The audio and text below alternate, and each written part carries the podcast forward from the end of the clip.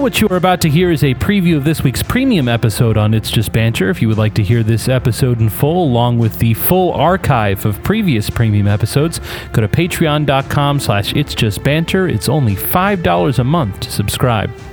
Beethoven doesn't talk, though. So I was reminded of the plot of this movie, scanned through some articles, some reviews about it, and then I uh, fired up Netflix. I didn't watch the whole thing, but I scanned through about half an hour of it so in this audio we're about to play, there's a uh, uh, an evil looking dweeb. He's uh, obviously got a big bald spot and dork glasses.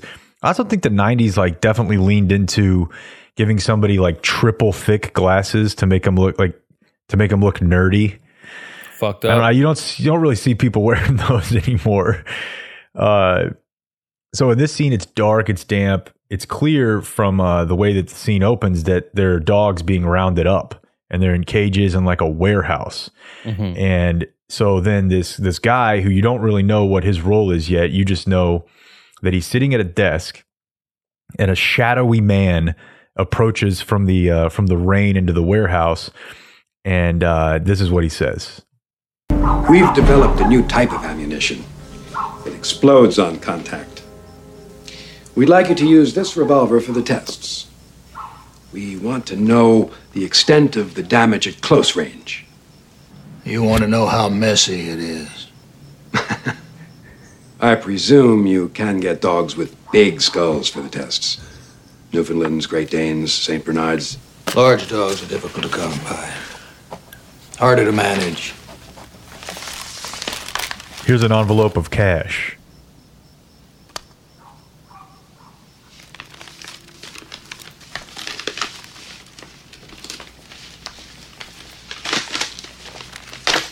I'm sure we'll be able to handle it. Jesus Christ. Yeah, no, I knew it was testing of some kind. I didn't remember that they were just going straight for it, which a great screenwriting tip, you know, like don't fucking pussyfoot around. Don't don't try to have some like bank shot. Just be like, no, we're shooting the dogs in the fucking head. Yeah, and a couple reviews I read mentioned that this was a CIA plot.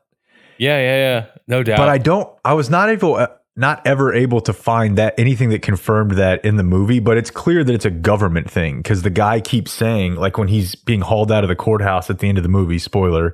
He's like, "This was for scientific governmental research," and also like. It's pretty clear that the guy is supposed to be in some way affiliated with the government by the way that they present him. And in that scene, he holds up a fucking snub nose revolver and hands the guy like a, a bullet and they zoom in on the bullet like a hollow point. And the whole point of this movie is that this man needs to kidnap this family's dog to shoot it at close range with a bullet that they are saying is new and innovative because it explodes on impact and destroys its entire skull. Like I love it. So weird, dude. I I really love it. that's uh, that's going for it, dude. Salute to whoever. I want to watch the rest of the. If if the whoever wrote this made movies for adults, I'm watching one with this weekend. It's just insane. And then there's another scene later in the movie where, so how that how it unfolds is uh, the vet, um, they bring the dog into the vet. And he's like, "Oh, what do we have here?" This is the, you know, I did hear him say St. Bernard.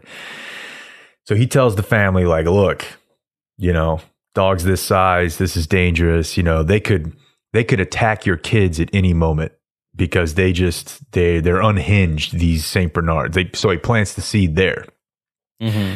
He immunizes the dog, and then maybe twenty minutes later in the movie, he shows up at the family's house, and the wife is like, a house call for a vet. This is kind of odd. He's like, well, miss, uh, with dogs this size, sometimes they react poorly to immunizations, and I needed to come out and just make sure everything is going okay with Beethoven.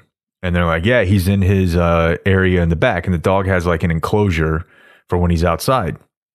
So the dude goes outside and gets into the enclosure.